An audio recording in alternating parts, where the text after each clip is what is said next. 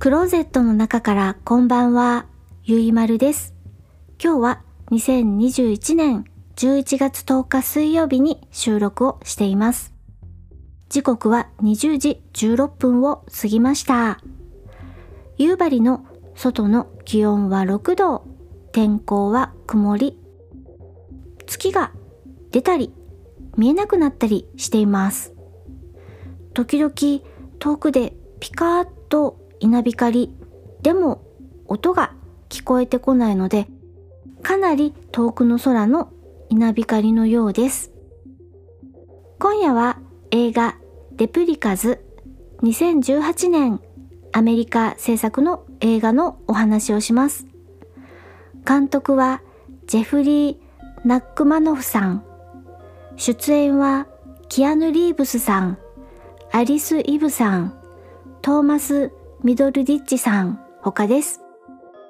映画レプリカズの予告編と本編の URL は Amazon プライムと YouTube のリンクをエピソード概要欄に載せています。見てみてください。ジャンルは SF です。私は映画レプリカズを CS チャンネルザ・シネマで字幕版を録画をしてみました。Amazon プライム会員さんなら収録している今現在見放題で見られます。キアヌ・リーブスさんが主人公ウィリアムを演じています。ウィリアムは亡くなった人間の意識をデータ化して人工脳に転送するという研究をしています。主人公ウィリアムには家族がいます。奥さんはモナ、そして子供が3人。年齢の高い順に長女ソフィー、長男マット、次女ゾーイ。一番下のゾーイは5歳くらい。マットは10歳くらい。ソフィーはティーンネイジャー。そんな感じの家族構成です。一番下のゾイちゃんも可愛い盛りなんですよ。主人公ウィリアムは巨額の研究費を使いながらなかなか研究の成果が出ないでいる研究者。今仕掛かっている研究が成功しなければ研究費を引き上げられそうな割と瀬戸際まで追い詰められています。が、週末は家族と楽しいお出かけの予定があります。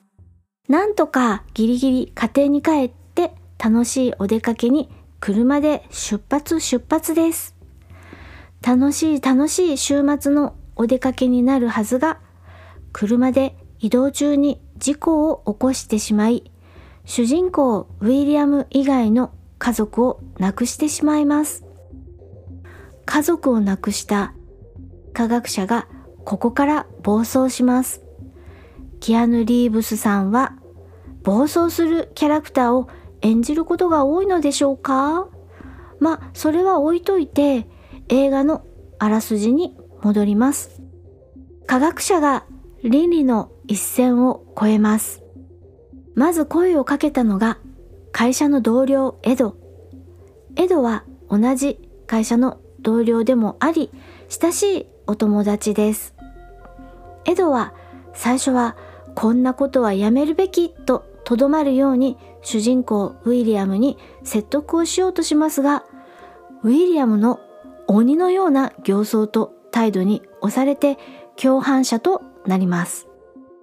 亡くなった家族、妻、モナ、長女、ソフィー、長男、マット、次女、ゾーイ、4人分の脳をスキャンしてデータ化したものを4つの記録媒体にダウンロードします。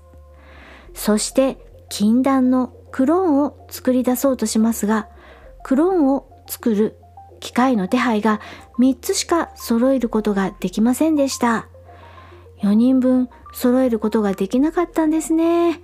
さあどうする主人公ウィリアムとまあこんな感じでお話が展開していきます。科学技術が倫理の一線を越えるとき、その未来は明るいのか暗いのかハッピーエンドかバッドエンドか気になったあなた映画レプリカズを見てみてください。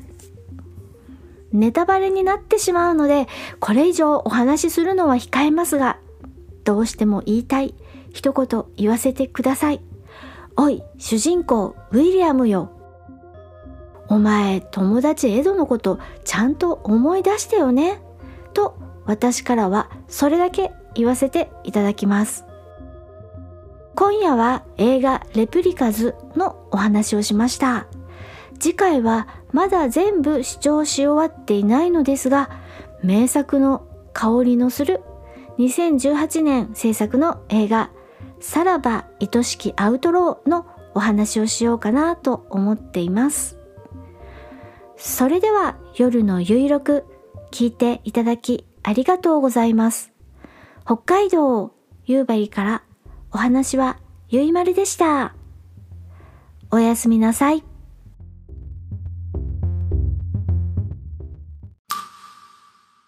高い塔を立ててみなければ新たな水平線は見えてこない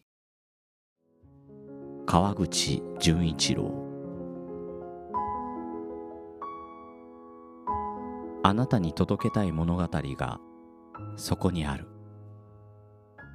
ポッドキャスト朗読の時間。